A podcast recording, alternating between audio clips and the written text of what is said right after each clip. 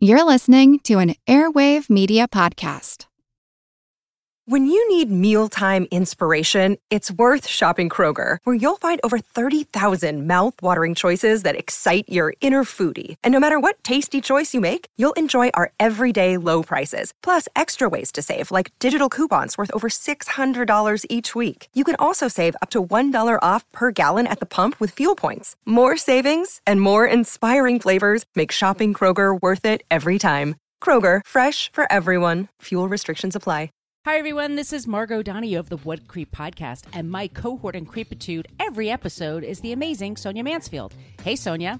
Hello, my friends. Yes, you are listening to the Queen's podcast today, but Katie and Nathan got so many complaints about their salty language that they asked their fellow podcasters to announce at the top of the show they will be using filthy language here. It is F bombs and S words. But if you like swearing, have we got a show for you?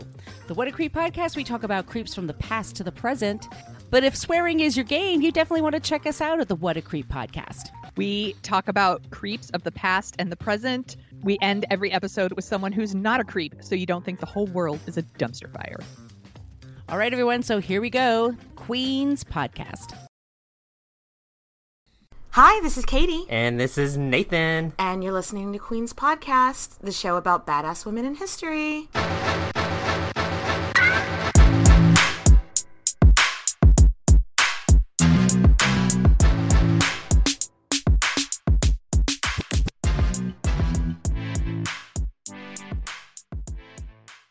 Nathan. Katie, we're back. We're back. Thank you, everybody, for being patient while we were on a little break. How are you, Nathan? I I'm great, and I am having a fabulous hair day. Your hair does look really nice. I did not put a lick of product in it. You just Oh you just woke up like this? I just woke up like this. Well, I I- showered and looked like this. Yeah. I, am sorry. The song, uh, the song "Mr. Vain" from the '90s is playing. Come in, Mr. Vain, Mr. Vain. Our younger listeners will not know that song. Nope. I know what you're talking. Brings me back to middle school dances. Absolutely, those are the best. Well, Nathan, who are we talking about today? We are talking about Queen Lili'uokalani. Yes, uh, we're gonna call her Lily Yeah. because it's a beautiful name, but we don't want to fuck it up. So gonna, exactly. she was the one and only queen of Hawaii and the last monarch of the Hawaiian kingdoms.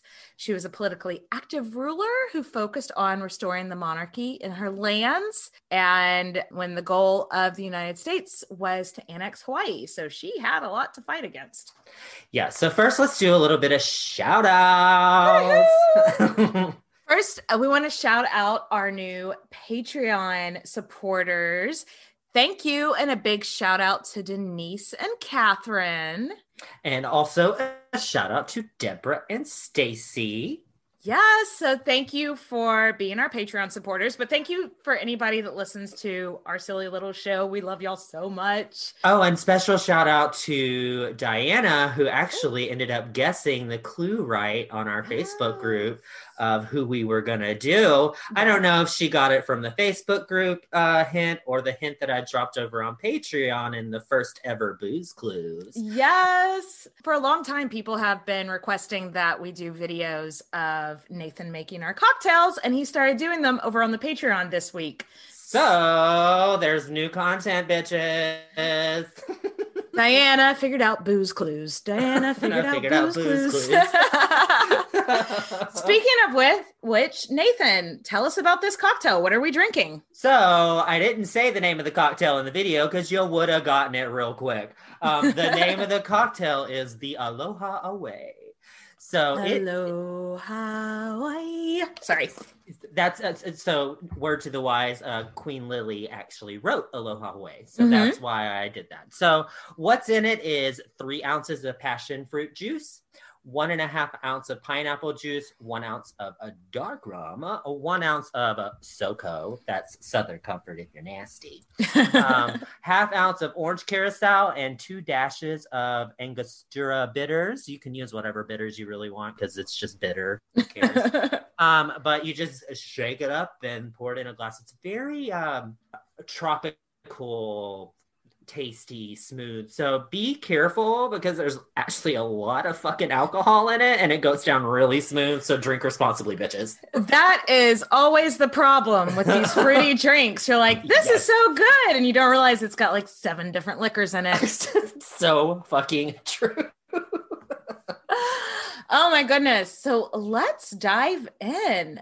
Queen Lily was born on September 2nd, 1838, in a big old grass hut, a big ass grass hut. That makes her a Virgo, right? Yup. So in that big ass grass hut in the Punch Bowl Center in Honolulu, baby Queen Lily was born. Her parents were Analea Keohoka Lole and Mhm. Caesar Kapaakea. Guys, we're probably going to fuck up a bunch of these names. We're going to give most of the people some nicknames. Yeah. So hold on to your bonnets, bitches. so don't at us. We've you've been warned. Queen Lily's birth name was Liliu Kamakaeha. How was that? So uh, I read that what her name meant was smarting, as in like, ouch, that smarts, Mhm. not like, ooh, I'm very smarting. Yeah. I don't know. Um, tearful, a burning pain, and sore eyes. So she literally got her name from the queen that was like currently reigning because she had pink eye. so I love how Oh you're, you're like, oh, her name, her name was so beautiful. It's like, It- bitch, she got her name. It means pink eye. That is an interesting choice all around. Yeah, right. But she did end up adopting the uh, Christian name Lydia. Lily would have been a Christian and raised a Christian. At this point in Hawaii, the native religion really wasn't acknowledged anymore and just really Mhm. wasn't in play all that much. Um, there had been a shitload of American and English missionaries and settlers that have popped up in Hawaii. So that, you know, the Christian religion really had taken over pretty much. Yeah, and it was uh, Lily's like great great aunt, I believe, that was responsible for like officially making the religion of the islands to Christianity. So I read in uh, Lily's autobiography that there was like this huge fucking like bougie ass like meaningful Hawaiian ceremony where she like plucks these berries at the base of um, you know Kilauea, the volcano, and she she like goes down into the crater of the volcano as she's like sing as she's singing like some Christian hymn. I'm I'm thinking, wait in the lava, wait in the lava, children. I was thinking, take me to the river, drop me in the lava. so pick your poison. Um, so after that, she threw the berries into the uh, lava to signify that she's breaking the power that the fire goddess Pele has over her people. Interesting. I thought that was pretty. Yeah, that is pretty cool. The Hawaiian Islands then become the first like highly Americanized due to colonization um, with all the US immigrants and British immigrants. Yeah, so there had at this point been a lot of white people coming. Yes. so let's give a little bit of a background into Hawaiian society at this time, leading up to, uh, or excuse me, leading up to this time. So here's where I'm going to really pronounce some shit wrong. Throughout Hawaiian history, there was a hierarchy of chiefs. So the first of which was called the Ali'i Nui, which was basically like your king. Yeah. And so below that, you had like these variety of other types of chiefs. And this is where it like gets a little weird and incesty. I know all royalty is kind of incest, but particularly incesty. yeah this is kind of close to egyptian incesty. So you have the ali-i-naha which was a rank of chiefs that were uh, products of half blood siblings. So it wouldn't be uncommon for like a dad to have two wives and another dad to have two wives and a wife to have two husbands. And it that wasn't Yeah. uncommon. Um, and then beneath that, you had the Alihi Wohi, which were chiefs that you married uh, that were close relatives like uh, cousins. Maybe, you know, you might have the occasional like uncle niece marriage. That's kind of weird. You know, this is this was a rabbit hole. I yeah, I down found this whole hardcore. caste system so interesting. How they have like Me the too. main king and then like these minor chiefs who still Mhm. held a lot of power, and how the main king would like delegate power to these more minor chiefs, basically, so he could um rule his people. But like delegate the dirty work down to these chiefs Yeah, it, it was really interesting because it's so much different than um, like the European one system that we're more Mhm. familiar with. But what's funny is, is it, you can kind of see though how it became kind of like the European one once the British people came over and started influencing, being like, okay, this name of chief, now you're basically a governor. Now you're the mayor. So they just renamed those chiefs to kind of make it fit. Yeah. So it did work out. So what we're getting at is within Lily's line of uh, Lily's family tree. There's not a lot of branches. It's more like a wreath. Yes, It yeah, just goes in a circle. that's that's a great way to describe it. Yes. So before Lily's time, Hawaii had become westernized and they replaced their old Hawaiian titles with traditional British monarchy titles. So now in the before time, they would have been a bunch of titles that we are going to have a hard time pronouncing. But by the time Lily hits the scene, they are called kings, queens, princesses, etc. Thank you for being born later. right yeah so it's but it's interesting they adopted these titles but they didn't necessarily adopt the way that the british monarchy chose like their heir apparent or something like that Yeah. So, like, obviously in British and European, it's usually like the oldest son. Well, with Hawaiians, it would be like I would hand it over to my sister or my brother first before I handed it over to my kid because my kid's only fucking 12 years old. outgoing monarch on their deathbed would be able to name an heir and it didn't necessarily have to be their kid. So I just thought that was really interesting. They're like, yes, we like these names. And then it was like, but we think how you do everything else is a little messy. So we're going to keep our own. so I also found interesting that whenever Lily was born, she was immediately sent off to live with uh, like adopted Mm. parents. So think of you know ancient Rome, where you were immediately sent off to like an adopted parent's Mhm. house, but th- it was like kind of expected as of a royal because it really kept these alliances really strong. Because bitch, that chief has your kid, Right. and if you step out of line, your kid's dead. right? Like, Again, we do see that a lot. I just think that's interesting. So many different societies. Medieval Europe, it was called being the ward or you know being somebody's ward and then like you mentioned in ancient rome you adopted a kid from a different family and that adoption was just as binding as if they were like biologically your child even though like maybe their parents Uh-huh. are still alive so it was uh-huh. just it's kind of interesting to see how so many of these societies follow the same thing like follow the same traditions just call them something different Yeah, because Lily was closer to her foster parents than she was her real Mhm. parents. So it's kind of like an open adoption sort of situation. yeah Where you know that this other person is biologically your parent, but the other one raised you and that you feel like they're more your parent. So, like, as a parent, you would end up raising two or three different kids that could all belong to different families. Right. So you've got like a bunch of different people's. It just like created this like intertwined, noble Mm-hmm. community. And then that kind of did branch out to the common folk eventually but it was really like this tight knit noble community that you know you were raised by your dad's friend Right. you know So um her her uh, adoptive parents were a great aunt and a great uncle and their names were Konia and Paki.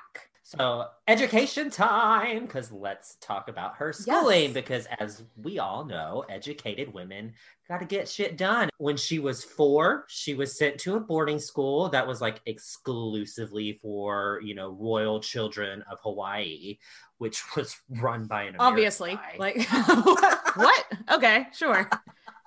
so it was called the Chiefs Children's School at first, but they ended up uh, changing the name and made it the Royal School. How how how Yeah. As far as I can tell, there's no difference in the curriculum for the boys and the girls. I really Mhm. liked that. I mean, I guess this is coming up on mo- more modern time, but still for the 1800s, that wasn't always the case. So I Mhm. liked they were like, yeah, y'all are all going to learn the same shit. Yeah, and it's basically the same sort of things that we would learn today. It's the same sort of like English, Mhm. math, history, music, like so it's a lot of the same subjects. But Lily's favorite subject was always music. Every single Yeah, time. she was really talented. and she was yeah she was really good at it that's what our drake n- named after because she wrote the fucking song bitch and this will be important yeah. uh, she spent most of her time at school, but then would go home to her adoptive parents on Sundays and on vacations. I thought it was really cool. Like at the school, like both of her biological brothers and all her cousins were at that school.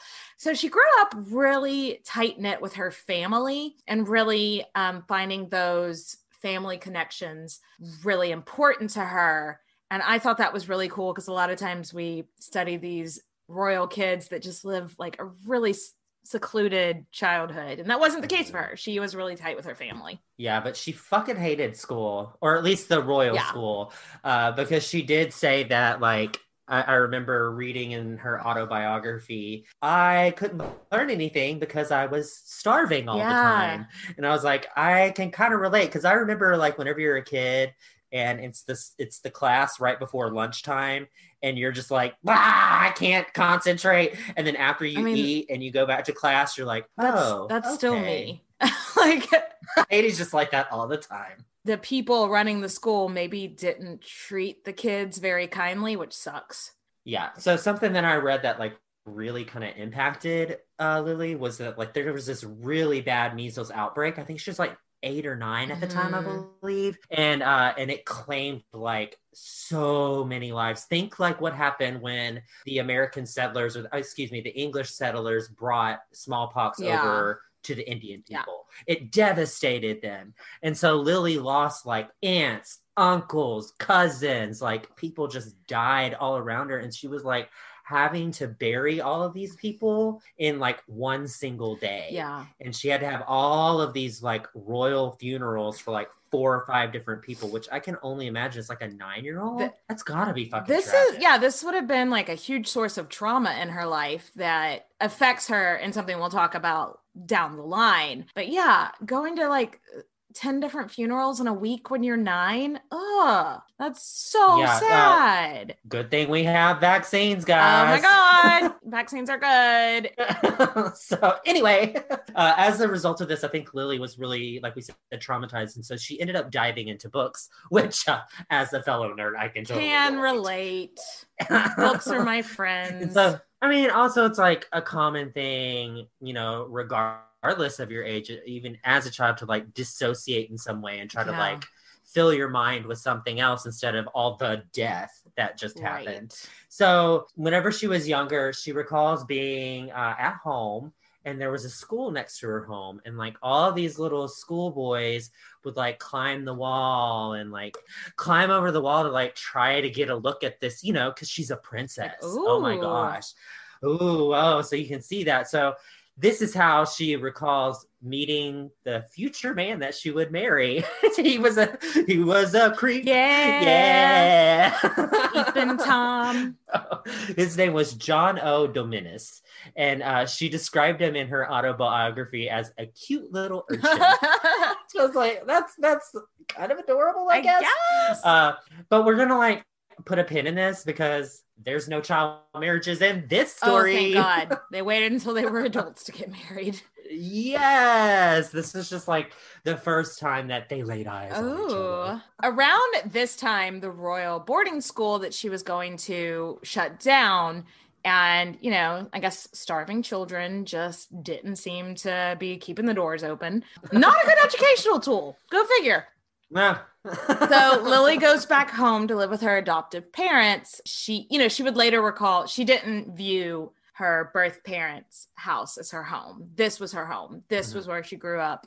But I mean, so Lily would have been 12 at this time. She had been going to that Yeah. boarding school since she was four. So, you know, she doesn't seem to talk about it a lot in her autobiography or anything, but that must have been a shift, you know, like going yeah, going from this like abusive school to like going to a home that people actually feed you and about you. Right. So um, this is like a time for the next few years. This is a time where Lily is very happy. Thank God. Mhm. right? So soon after her move home, um, her adopted sister ends up marrying for love, which clutch her How pearls. dare she? Yeah, yeah, but obviously, as a royal, you're not supposed to do that back in the day. It really pissed off her. Because I think they eloped, parents. right? Yeah. they did. Like they were like, "We don't want you to marry him," and she's like, "But I'm gonna," and they're like, "Don't do it." But I'm gonna. but they ended up like reconciling, so I guess that's at least I mean, they worked. what's the point out, in staying you know? mad at your kid? What's done is done. You know, just Yeah. so now that adopted sister is married off, it's time to put Lily on the Bachelorette market. you're next. so her first suitor was Gorham Gilman. That is Gorham actu- Gilman. Gorham G G squared. squared. I like that. GG. Gigi. so Gigi was a house guest and he was staying with them. So it was, I guess he was just like, hey, I'm yo, here." I'm just a friend. I'm a friend of the family and we kind of like each other, but it didn't work out. And unfortunately, her uh, adopted parents ended up dying like right after Yeah. this. So they never saw her married No. She was briefly engaged to her cousin named William Lunalilo. He goes on to be king for a short time. I didn't really get a chance to dive into him, but like th- it something must have been off with this guy because everybody in the royal family hated him.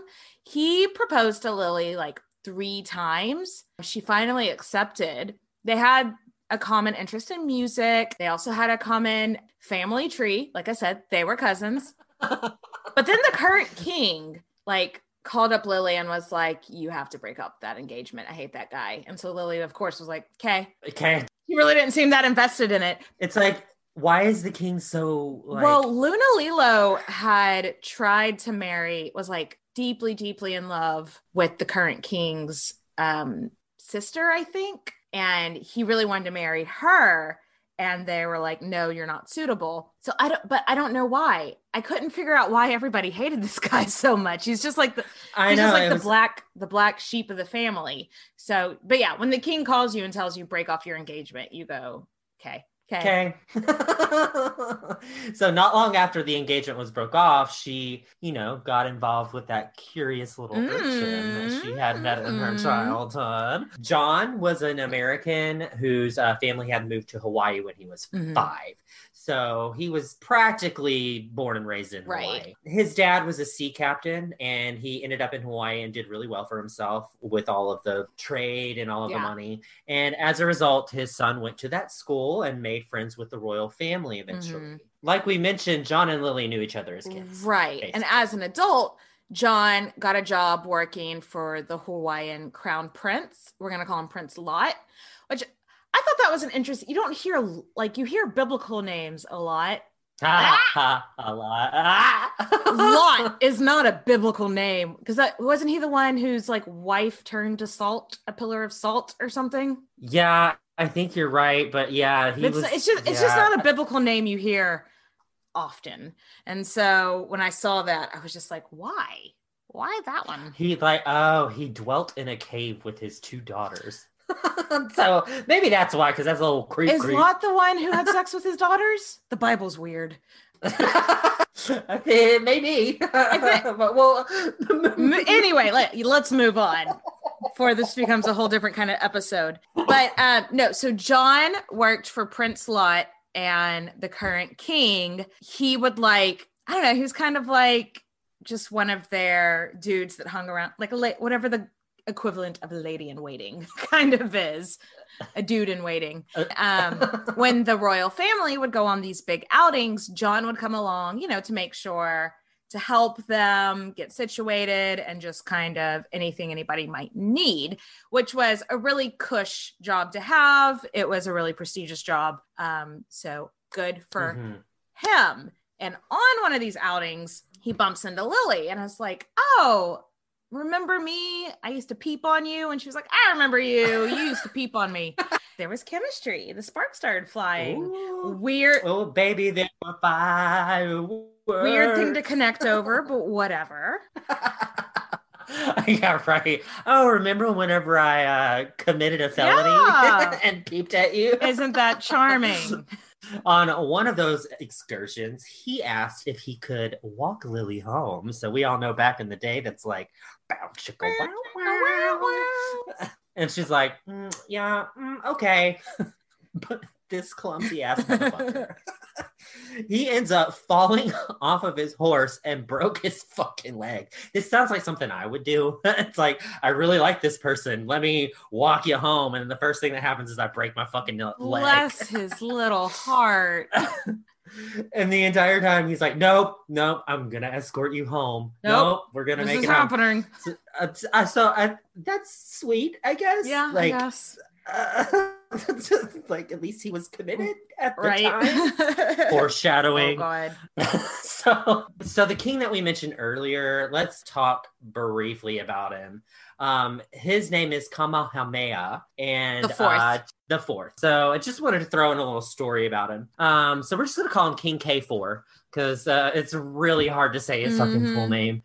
Uh, and Lily, so Lily goes out and she goes on a tour of you know the volcanoes in Hawaii, and the king all of a sudden thinks that his wife is like sleeping with his secretary, and so he goes crazy and like shoots him in the chest. The secretary? Oh Yes. my God. So the king like just like you're sleeping with my wife, bam, shoots him in the chest, and everyone's like, How so Lily witnessed that? she didn't witness it, but it was like she was on tour, like, and she was like seeing all the volcanoes, and all of a sudden they're like, the king just shot his secretary, and they're like, what the fuck? And they're obviously like, uh, we're not gonna charge him with a crime because king.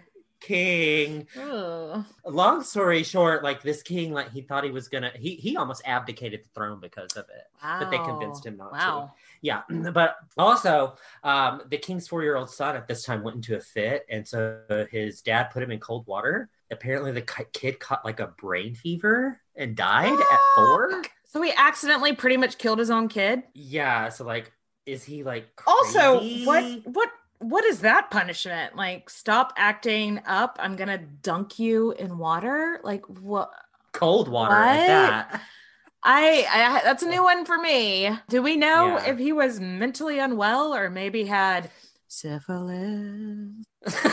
Syphilis. oh my god. So back to the story. Sorry, I just had to get throw that one out there because I was like, what the fuck? Yeah. she wrote that in her autobiography and was like, what the fuck? Yeah, he doesn't sound stable. So Lily and John were engaged from 1860 to 1862 and were finally married on September 16th at 1862. Nice. Some research that I found like said that they had a really unhappy Mhm. marriage because John had like this little wandering penis that just found vagina. That sounds like it like detaches and just like walks on its balls out of the house. Do, do, Yeah. do, do, do, do, do. Yeah, Uh, exactly like that.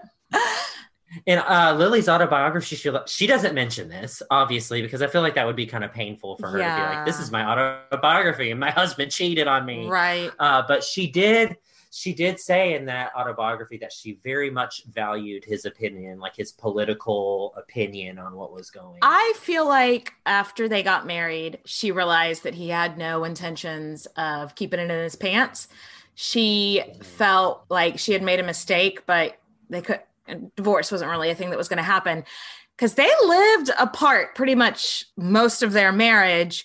But I think that they still really respected each other. So it was more of a business relationship than anything else. for sure, like it's a like a, a, a the queen's advisor or Yeah. the princess's advisor. It's like a there's an advisor role, and it wasn't really like a love match. They initially started off you know, in love and marrying for love, but it didn't didn't work out. way. Yeah, but I do think end that that way. they, yeah, but I do think that they loved each other in a way and respected each other. It just wasn't. It just wasn't a romantic match in the in the end. Yeah, because they didn't have They any didn't have kids, it. Yeah, uh, I mean, I it just leads me to believe that they like didn't sleep together like ever. Yeah. So shortly after their marriage, Lily got bit by the philanthropy bug.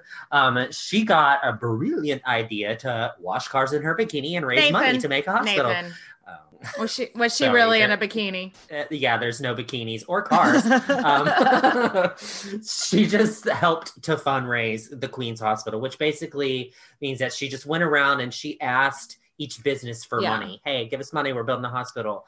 So she was H E R E here for that education and healthcare. Yes, honey. and I love that because she's grown up in the public eye, and the people of Hawaii love and respect her just for being who she is. So she's such a good person to do that fundraising because people already know who Mhm. she is, and they know that whatever she's putting her name behind is going to be a good thing for the country.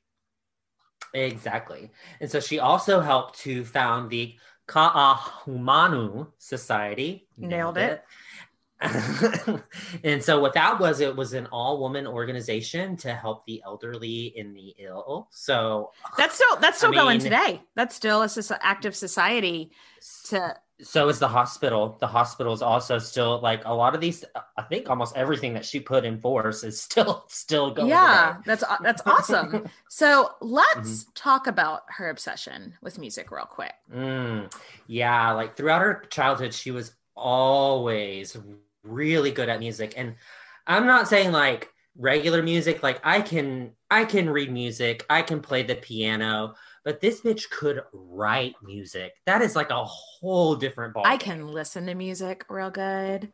I cannot do any of those other things you mentioned.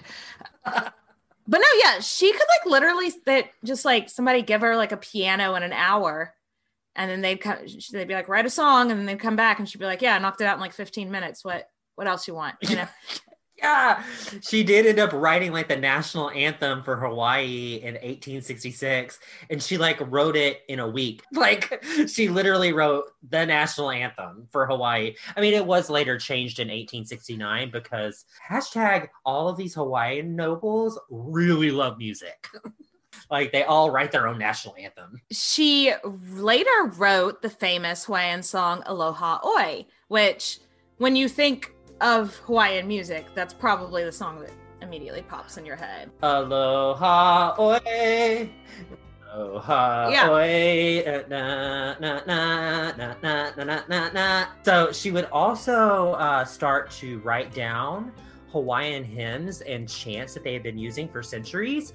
So this is really cool and really important. Each family would have a chant or a song about their ancestors that they passed down. And it was all just done orally like they would just sing sing it in in the public square. So lily actually transposed it and wrote it down so that people could keep these copies of the stories of their ancestors for centuries which is so cool. that's really important because the more and more that the English and Americans were like coming in and anglicizing everything, the more lost the Hawaiian traditions got because they weren't written down. It reminds me a lot of uh, Ranavalona, um, uh-huh. you know, in Madagascar. sim- Yeah, how it was like but less murdery lo- no, yeah, a lot less murder. Like I just mean more about like the traditions being oral and not written down. And uh finally Lily comes across and is like, hey, maybe we should document this shit. yeah and that's so cool because it's like people's history Right? So, okay, we're gonna really have to go down this. Like, it's gonna be a quick r- little rabbit hole about a bunch of kings that aren't really related to Lily, but it will come back. I to promise it's important to the story. Yes. So, King K4, he ends up dying because he has like chronic asthma, and he had named his brother Prince Lot. You know, because nobody names somebody Lot. Um, and it's like, might as well make you the king of Hawaii. You got a really fun name. and he was he became King K the fifth because they're all from the Wea tribe or Mhm. whatever. So they just kind of all adopt that name. But we're gonna call him King Lot just because To keep things separate, yeah. yeah. So her husband had actually worked for King Lot's staff. So your your boss now is the king. So guess what? You get a promotion. Let me too. upgrade you. Uh, Yeah, and I'm sure it didn't hurt that his wife is like a really powerful princess. you know. Probably helped. Yeah. So uh, King Lot also did share like Lily's taste in music, and he would later like let her write music for the Royal Hawaiian Band so that she could be a composer and they could play the music. So they had that mutual, like I said, all the Hawaiians just Yeah. like fucking love music, and I'm here for it. A little about Prince Lot is he was big in promoting more traditional Hawaiian um traditions and songs and just the culture. And he he looked around and was just like okay all these white people coming in are really trying like making the hawaiian people forget about their own culture. So he was really trying to promote the hawaiian indigenous lifestyle Hindsight is 2020. he was also super anti-alcohol so he would not like the show but apparently alcoholism was a major issue with the indigenous people Oh yeah. I think one of the kings, um, I think it was Lulu, Lunalilo. I think one of them had like a really bad Really? alcohol problem. Yeah, a lot of the kings had alcohol problems. Yeah, well, apparently a lot of Hawaiian, like indigenous Hawaiian people, just in general, um, suffered from alcoholism really bad. So King Lot was really like anti-alcohol, and I don't think it was illegal or anything during his reign, but he was definitely like, "Don't do it," you know, just say no, kids.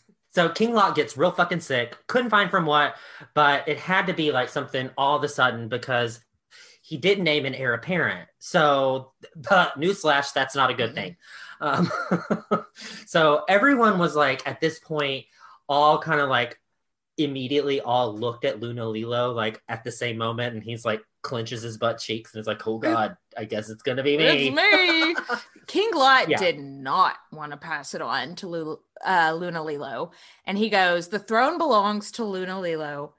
I will not appoint him because I consider him unworthy for the position. So he was sort of like, I'm not going to say it. I'll let you guys choose him as your next leader after I'm dead. Which I, what, what did everybody have against this guy? So the only thing that I can like really think of is that like Lunalilo is more pro American British, like more pro, you know, them coming in, whereas King K5 or King Lot, he's like, no, uh, make Hawaii great again. And he's like, Lunalilo's not all about it. So anyway, King Lulu, um, or he's about to be king. he was like not that much of an important king. It's kind of sad because I think he was really liked by all the people. But he was only king, he was king for less than a year. So it's, yeah. And guess what? He died with no heir apparent. with no successor. Who are these people? Like maybe did he I, I don't know. Maybe he died quite suddenly as well. But he had the rumor was that he had planned to name the dowager queen king k4's wife queen emma. He had meant to name her as his heir which was an interesting choice yeah, interesting, Lulu. Very interesting. because she's a white woman and Mhm. she's She's half white, half Hawaiian. Oh, is she? I thought she was. I thought she was totally white. Yeah, she's got some Hawaiian in her. Okay. but she's half white. Yeah. So that was a problem. Mhm. That was a big problem because she was half uh, white. They're like, uh, no, uh, no. But according to the Hawaiian Constitution at the time, since there was no heir apparent, you had to be picked by the legislator. So at this point, it is a battle because uh, Lily's brother, who also has a very powerful claim to the throne named David, ends up throwing his hat into the ring to be the king as well as Queen Emma. So now Lily's brother might be king. So see, we told you all that other backstory was going to be important. Lots of dead dudes finally brings it back to Lily. so yeah. So now in one corner we got Dowager Queen Emma, And in the other corner, we got Lily's brother David, who's going to be the next monarch. Let's say that shit was tense, bitch. so there was like constant fighting between who would reign, which is such a departure from like English Mhm. culture because it literally they just choose the next closest relation. Period. Yeah. Like there's not really much uh battle there. There is a little, but it's not like this where you have to elect a king. Yeah. You know. So Lily's brother ended up winning by a landslide in the legislature because what I was reading is that Lily's brother David he was very popular amongst the rich white settlers Mm. and a lot of the w- rich white settlers were in the legislature because guess what money and land ma- Mhm. makes you a politician apparently um, queen emma's supporters were all of the people of hawaii like the normal people Yeah. so what what do you think happens whenever the rich powerful people choose a leader that the regular people don't want Um, I I I'm guessing it's not good. it's a riot Oh, fuck. Yeah, so there was there were a bunch of riots, and uh, at that point, I think they had to have some like of the uh, armed forces come in to arrest people. But at that point, Queen Emma, kind of like Dowager Queen Emma, she kind of you know exits stage right and remains the saltiest bitch ever. But didn't they have to call in like martial law or something? Yeah, it got cool, cool, cool, Oh my cool, gosh. But luckily for our girl Lily, luckily for our girl Lily, uh, the new king is her brother. So he goes by the name Kalakaua. So, but we're gonna call him David. Yes. because that's way easier. so, obviously, whenever your brother becomes king, he's gonna start appointing you to a higher position, Yes. your brother or sister to a higher position, your husband. Um, and David doesn't have any kids. So at this point, he appoints his brother as heir apparent, which is like, thankfully, he knows what to do and appoints an heir apparent Right. right, off the bat. Right. but his brother ended up dying, so it didn't quite work out. Uh, yes, everybody, everybody. It was very easy to die back then, I guess. Yeah. So the next choice that would, you know, be the in terms of like uh, the English hereditary thing would be his adopted parents because apparently they came from a very powerful family that also had a claim to the throne.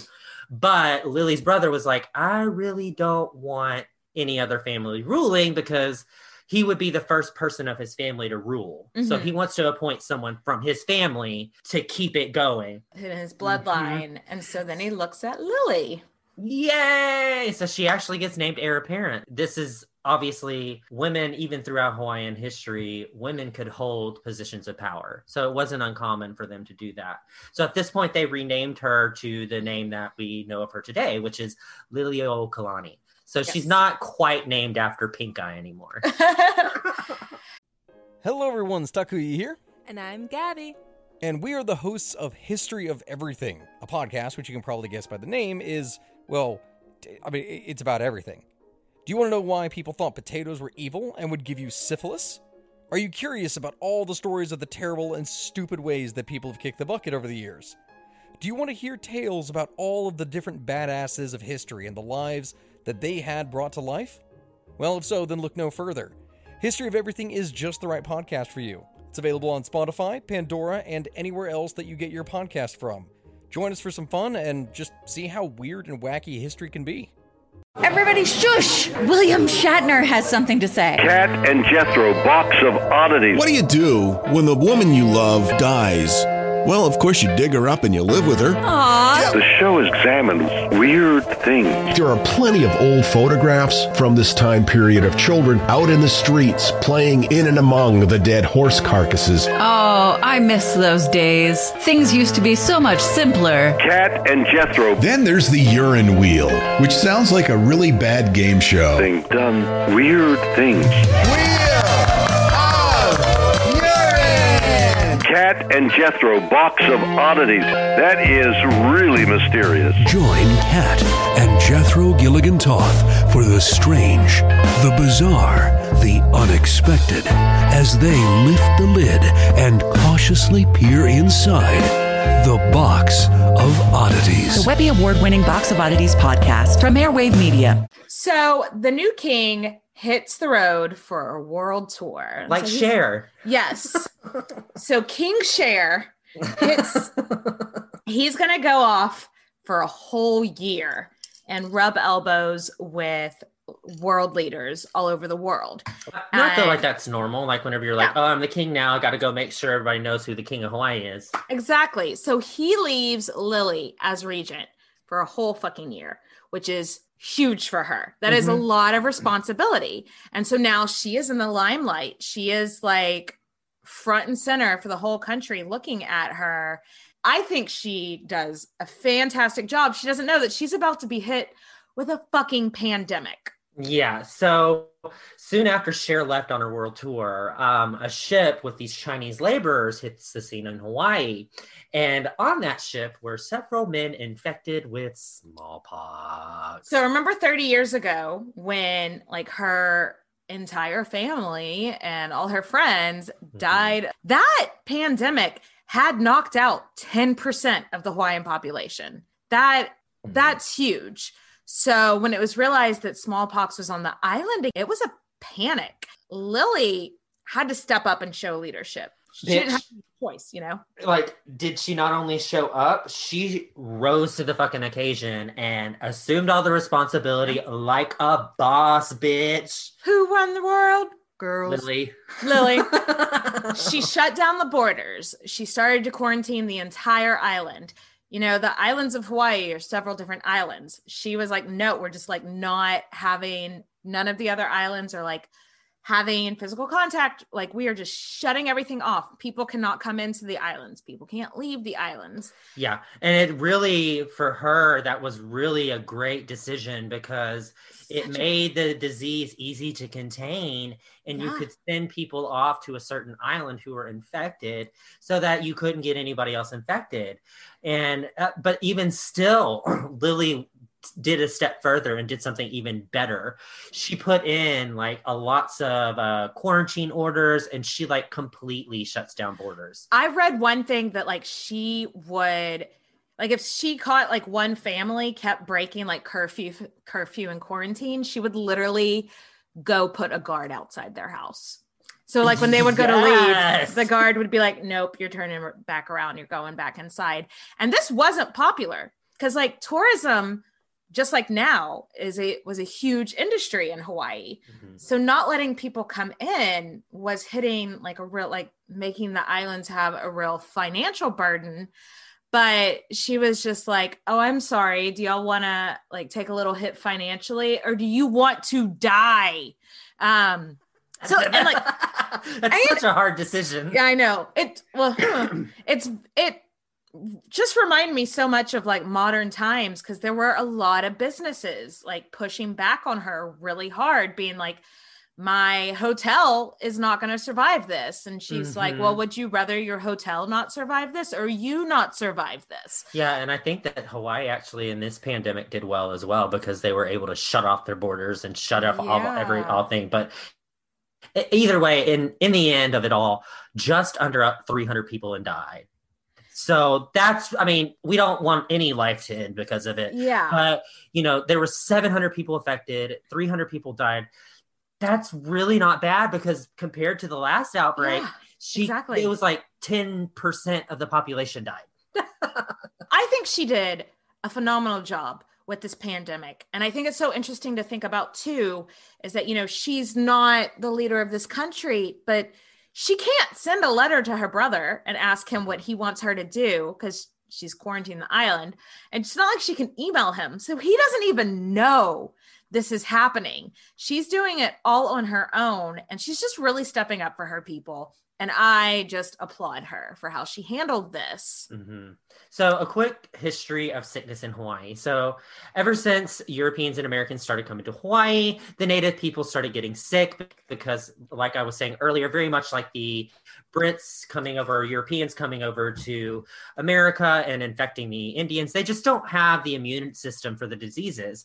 You know, every time there was an outbreak of a disease like smallpox, the natives were hit so much harder because the Americans and Europeans were probably already immune to it.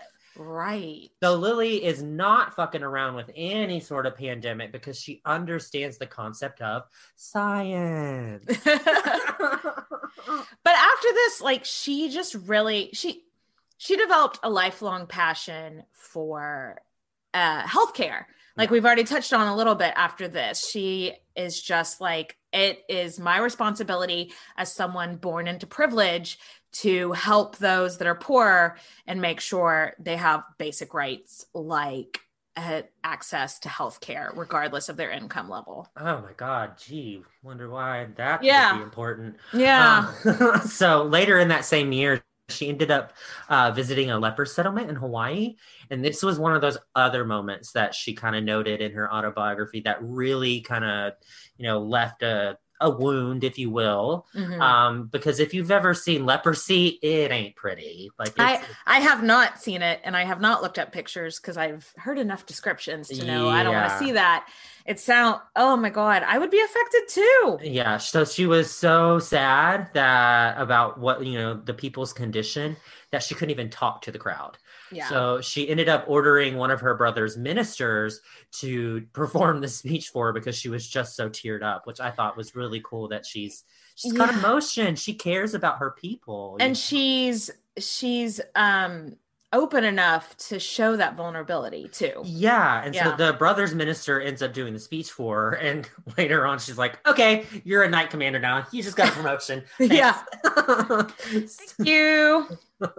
so Lily would best be described as a philanthropist, as a humanitarian for her own people for the rest of her life and even till today. She was constantly trying to find ways to better the lives of Hawaiians and especially women. Yeah. So this is what I really loved about her. She founded a bank for women on the main island of Hawaii. So it was a woman that could, you know, go and deposit her own money in a bank instead of it being in her husband's name. And she also like found a money lending institution for women so that they could help, you know, fund their kids' education or help That is that is so ahead of its time too, Mm-hmm. because like in the UK and in America and stuff, like a woman couldn't even get a credit card without a man signing off on it until like the fucking 1970s. Yeah, so that's huge. So that's uh, that's so ahead of its time. That's so awesome. Yeah, and then she also started the Liliuokalani Educational Society, which was basically like a charm school for girls. Um, she she gave a lot to the women in Hawaii and did a lot to them, and it's like this is also during the suffragette movement. This is the same time as Victoria Woodhull. Mhm. So Lily is making a national stand, and it's a very progressive one for that time. Yeah. And by the way, she did all of this in one year. This is all in the same year. that her brother was gone. Like, what the fuck? Like, she's amazing. So then her brother comes back and he learns about everything that went down and all of the shit that she accomplished. And she, he's just like, wow, you are a huge asset to Hawaii. I'm going to use you to progress our people as much as I can. And she's like, cool. cool, cool, cool, cool. She's like, I'm on board with that. Sounds good. Yeah. So in 1887, Lily got an Evite, and it was it was from our girl Queen Victoria, aka Queen V. Queen and she's like, "Let's go to the Golden Jubilee." So for those that don't know, that's like Victoria's 50th year throne celebration. Basically, like, yay, you've been on the throne for a really fucking long time. Half a century, soldiers. so, the king wasn't able to go, so he ended up setting up a crew to go and like represent him. And so in that crew was his wife Lily, Lily's husband, who I wish he would just drop off the face of the earth. I kind of forgot he existed because he No. wasn't really a part of all the big stuff going down that year. Mm-mm. And then a few other people. Um, Lily, obviously, when she gets to Eva, she's like, "Can I go? Can I go? Can I go?" Uh, yeah. And then whenever she goes, uh, before she leaves, I thought this was really cool. She uh, went to her little educational society. That not a little, uh, but Yeah. she, you know, there were five kids at the educational society that she really like bonded with. She kissed each one of them goodbye and had tears in her eyes while she said goodbye to them. So I think that she liked education because she might have saw those as her own kids, uh, Yeah. because she didn't have any. And then she de- she at that point departs in England, and uh, first stop is She California. depart. She departs in England. For England, for For- England. You know like, wow. Wow. So first stop is uh, California because she's going, going. back, back, California knows how to party. Okay, I like that one. So California. when she like lands in California, I love her descriptions in her autobiography because she's like describing the landscapes. It's like I'm imagining like this five year old kid that has these wide eyes and it's just like, oh my God, it's so beautiful. Because she sees all of these mountains and they have like snow on them. like the, Right. the, the Hawaiian Islands do have mountains that have snow on them, but it's like really high up that there's snow. Here, there's like snow all over. Yeah. So they stopped and they had a snowball fight, and she Aw. had the time of her life. And she even wrote in her autobiography, she was like, "Everybody in Hawaii would love this."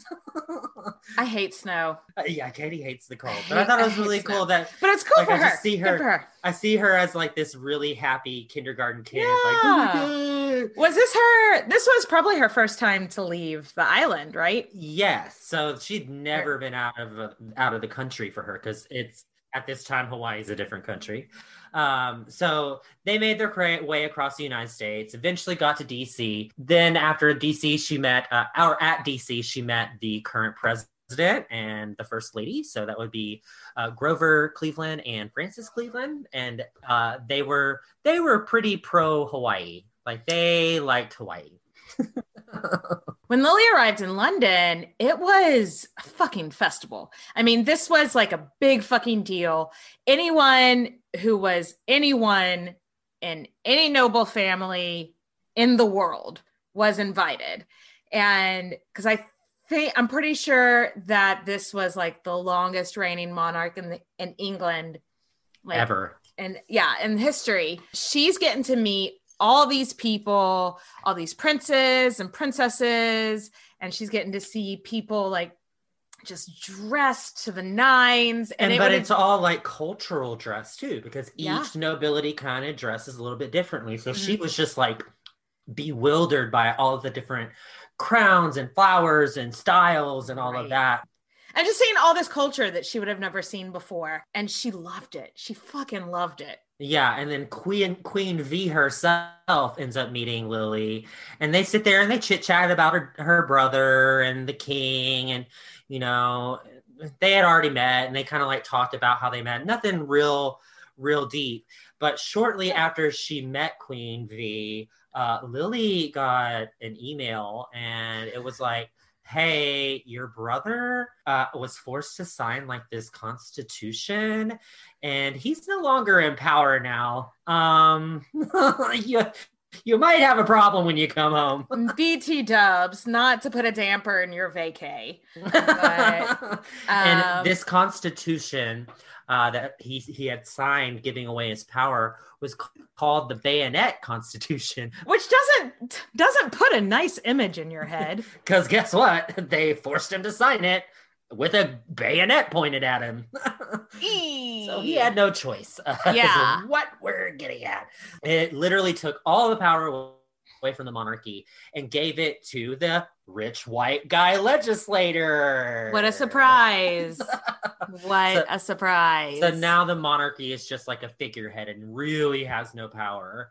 So immediately, once she gets this email, all of her advisors are like, Lily, you're gonna have to go back and claim power. G to G, gotta go. and they're in her book. She she says that she refused, but there are other people that are like, she said that oh, I'll do it only if it's necessary. She's Right. like, only if I have to. They cut that trip short and they go back home to Hawaii, which I, it didn't take that long. I remember reading like how long it took, and I was like, really? It only took like nine days or something? Oh, I thought wow. it would take way longer than that. I But they so, too. were. They were on a boat and it was in the express lane, bitch. They were needing to go back the fuck home because guess what? When they roll up to Hawaii, there's a bunch of people standing there, and guess what they are? A bunch of rich white guys. David is pissed and honestly scared, which He, he had a gun pointed at him. check same, David. David. And he's like, I have to get out of here. I feel like my life is being threatened. I'm super fucking stressed out. Um, you know, he actually being gets physically ill too. Like it's I mean, so bad. He gets. I imagine, ill. yeah, I imagine the stress of having to abdicate with a bayonet pointed at you might do that. Yep. And so where did, and he ends up going to California. Why, Katie? Because California. California knows, knows how, how to to party. party. Absolutely. So I mean, if you're from Hawaii, which is famously sunny, you would think It it's wouldn't be- beautiful here. Why leave? but you know, when there's people there that want to kill you. yeah, eh. but there was actually rumors that at this point the king was trying to go to DC to secretly negotiate a treaty to be like, "Hey, hands off Hawaii, it's mine." You know. Right. And so Lily at this point is like, "Maybe you should stay here to like, you know, don't start no shit, so there won't be no shit." Right. And he's like, "Nope, gotta go." Gotta go. Gotta, so gotta go after to he- Yeah, and after he landed in California, um, he suffered a stroke in Santa Barbara and then ended up dying shortly after on January 20th, 1891. So, guess what? You should have listened to Lily. He was only 54. I know. A lot of these kings that died before were super young, like 30s and 40s. Right. So, but Lily didn't end up finding out about her brother's death until like nine days later when the king's Ugh. boat arrived. So the king's boat is coming back and the flag is at half mast. Can you imagine seeing that like coming up the shore and your heart just like sinking? Oh, that's what she Like, like, in her ugh. autobiography. She was like, and I knew it was awful. Like her heart hit the floor. I know. I hate that for her. I hate that feeling. So his remains were returned to Honolulu, and at that point, that same exact day, Lily was sworn in as queen because thankfully they appointed her an heir apparent. Yes. so she is officially the Queen of Hawaii. She is the first female reigning monarch, and she's 51 years old. I don't. We had um, a listener recently request that we like tell us how old queens are, what like big, epic, and I was like, oh, I never thought about that. So just in case you were wondering, she is 50, 51 years old when she becomes queen. Uh, the first act uh, as being queen is she forced all of her brother's cabinet to resign. Well, I mean, I know this Whitey McWhiterson cabinet was probably pissed off, but guess what? You're the ones that kind of helped this whole bayonet constitution go down. Right? So- what did they expect? Get the fuck out. They involved the Supreme Court of Hawaii, and all but all but one judge sided with Lily. I mean, again, we've kind of already discussed she's so popular in Hawaii. So She's been in public for her whole life. She saved everyone's asses in a pandemic. Yeah. She's she's investing in education and healthcare. Popular. Um so popular. obviously other than getting a new cabinet, she has a, a litany of other things to do. Time to do what her brother did and elevate all of the friends and family if they weren't elevated already.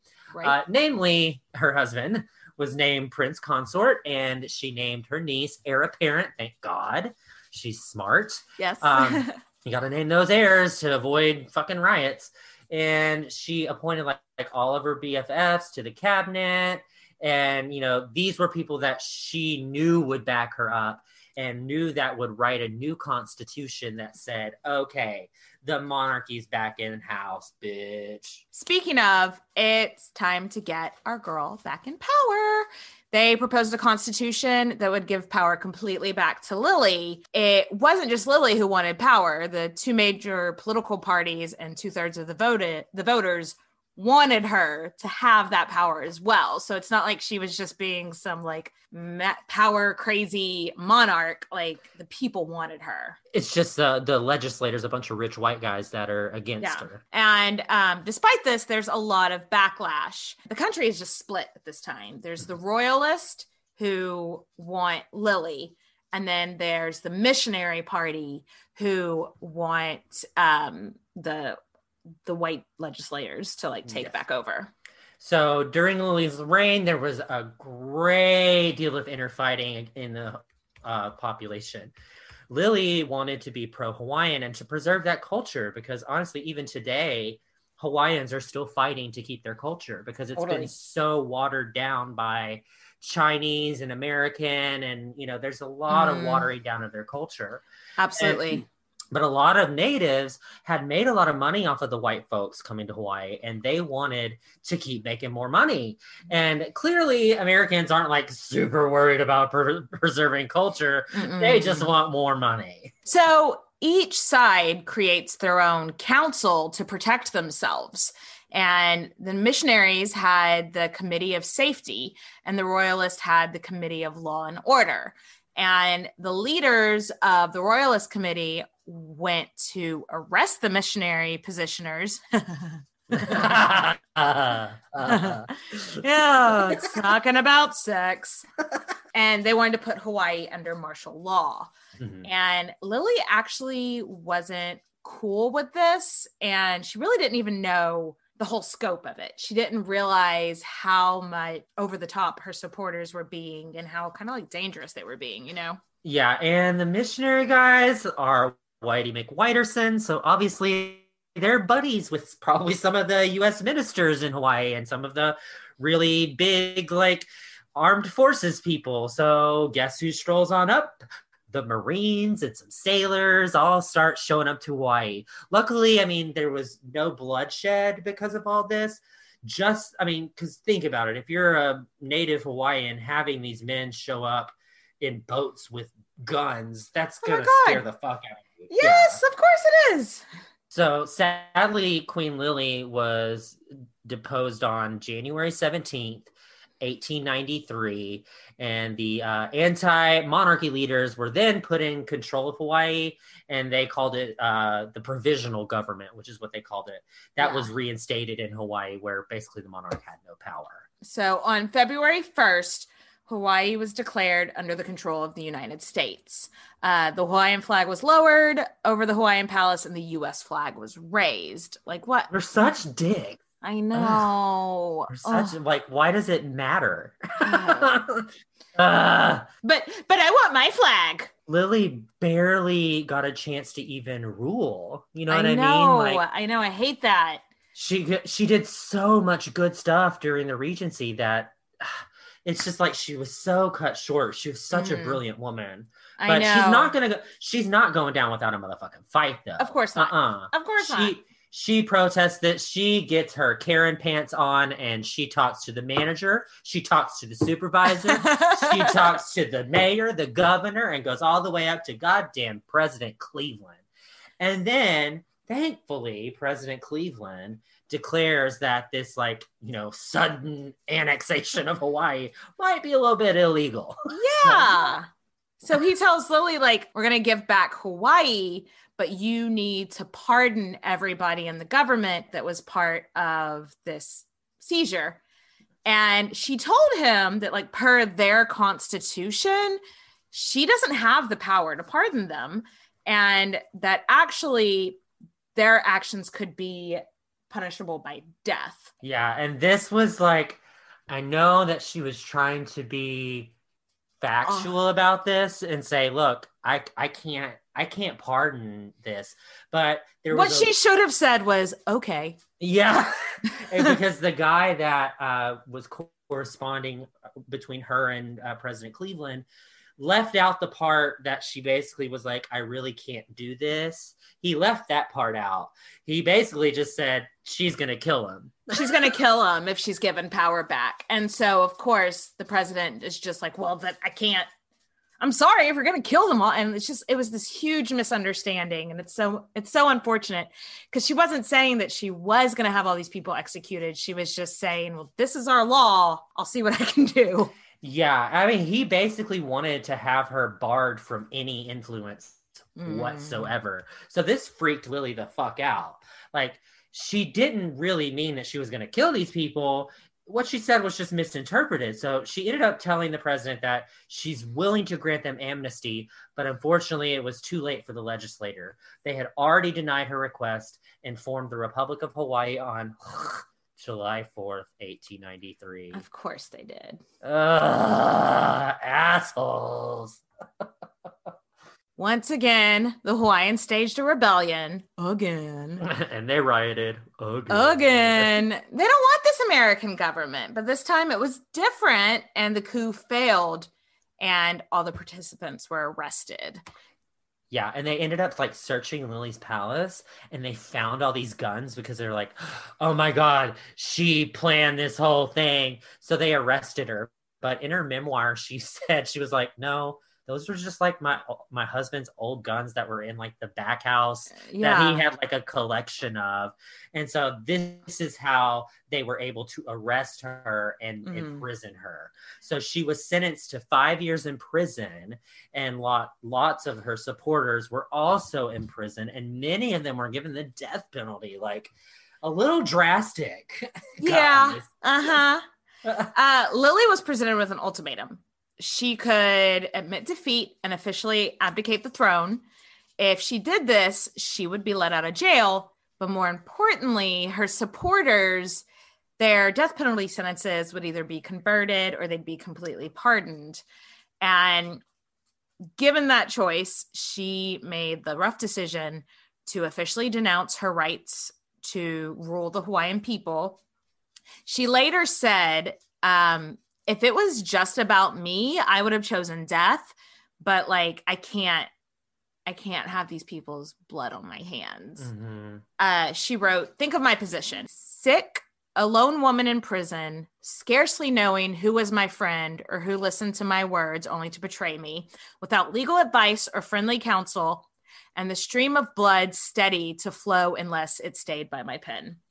Under pressure. Doom doom doom doom doom doom doom doom doom doom doom doom. Yeah, that's a lot. That is a lot to be weighing on like just one person's. I remember she even said in her memoir memoir she could hear soldiers pacing back and forth in front of her um, prison door. So she just constantly heard footsteps. like she felt like she was just being like, oh, that would make me so crazy. So was she was she held in like a prison cell? like she was held, yeah, yeah, she was held in like a room. You know, Because like a lot of not- times we talk about these queens that are like imprisoned, like Eleanor of Aquitaine. Or it was like a i think it was like a house like it was a nice house but she was only allowed like a room you know she wasn't allowed to move around like all of our other queens would have been she was like guarded heavily so um on october 13th 1896 thankfully lily was pardoned and restored some of her civil rights to her after about a year in prison so she didn't spend the whole five years thank god Thank God. uh, so obviously, when you're, you know, pardoned, the first order of business is get the fuck out of Hawaii. I do not blame her. yeah, and she ends up going to Massachusetts, which is a nice choice. It was here that she compiled all of her songs, wrote her memoir, kind of like put everything down on paper. So there was this funny story that I just have to throw in. Uh, while she was in Massachusetts, she was introduced to sleigh riding, and she was like, "All these people are like having this good old time sleigh riding everywhere," and she's like, "This is like really dangerous. It's really fucking cold. There's no fucking point. Um, how is this fun?" Girl, same. I don't understand it either. I guess it's one of those Mm. sports that the only reason you like it is because you are really good at it. Grew up doing it or something. I don't know. So after this, Lily traveled from Massachusetts to DC. At this time, she's obviously advocating for Hawaii to remain independent. Mhm. But surprise, surprise, the United States is a bunch of greedy ass white people. Yes. and they want to annex Hawaii. And President McKinley is not at all like President Cleveland.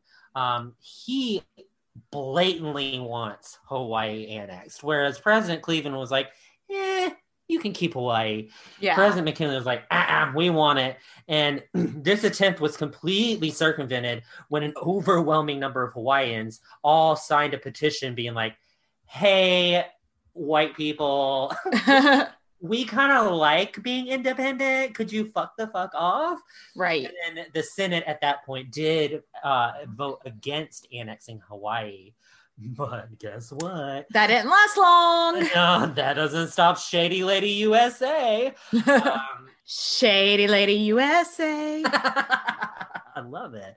We just created a new song. Yeah. so, only like a year later, in July 1898, the United States annexed Hawaii, and that was at the beginning of the Spanish American War. So it's most likely that they needed more money, more troops, more taxes for this war. And so that's when they were just like, fuck it. Grab So- Hawaii. Hawaii is mine. up. Hawaii's mine. so the next month, the official ceremony was performed, and the Hawaiian flags were all lowered for the last time, and they rose the American flag over every royal building. Ugh. So Lily and anyone who sympathized with her boycotted the event altogether, which can you blame them? Yeah, not at all. Not at all. Lily spent the next decade fighting this decision to take the crown lands in Hawaii. In 1900, she finally moved back to Hawaii to carry on the fight, but unfortunately, that same year, she was diagnosed with cancer. Mhm. Um, this didn't stop her though. She continued to like fight for her lands. She even brought it to the Supreme Court. The Supreme Court ruled against her. Of course, I mean, I'm not surprised, but still, like it, she was like, I can't just sit here and do nothing. Yeah, and at this point, her health is going really downhill fast. Mhm, And in 1911, she was given a pension. Finally. So at least there's, you know, some money to pay for health care. Well, her pension was about twelve hundred dollars a month, and when you account for inflation, it's it ends up being about four hundred thousand a year, which is what our presidents make right now when they're in office. So at least she was like given like something to live off of, you know. Yeah. Her, her mental capabilities had also deteriorated and it was so bad that she like couldn't remember the house that she had spent her whole life in. So that's like super sad. That is super sad. And she spent the next six years in her childhood home until her health got so bad that everybody was pretty much like, okay, it's about it's almost time. And so they all ended up, it was like her inner circle of, you know, supporters, friends, caregivers. They all surrounded her every day for two months. That's so awesome of them. I, yeah, I mean, she had so many people that loved her. hmm And on November 19, 17, Queen Lily died in her bed, and the bells of all the local churches tolled 79 times for the 79 years that she was blessed on this earth. Oh, her. Let's talk about her legacy real quick. History has looked back on her very positively. Oh, yeah. She is incredibly popular both in American and Hawaiian culture. Um, she, the same newspapers that had like previously written about like in favor of her being overthrown were now in her death writing about like this great influence that she was on the Hawaiian people and everyone in Hawaii mourned her passing. Um, when her health began to decline, she had like set up this trust for orphanages to ensure that after her death, like the bulk of her remaining money went to fund these orphanages and everything. And a lot of these organizations are still in practice now. Um, she's just done so many good things Yeah, and and she she gave the name to the drink that we're having today, the Aloha Oe, which is the song that she wrote. So Which, yeah, is still the most like when you think Hawaii, you think Aloha Hawaii. So to Queen Lily, you didn't roll long, but you made a huge impact in the time you had. And your life and influence still continue to this day. So let's raise a glass to Queen Lily. Cheers, Lily. Cheers, Lily. Clink.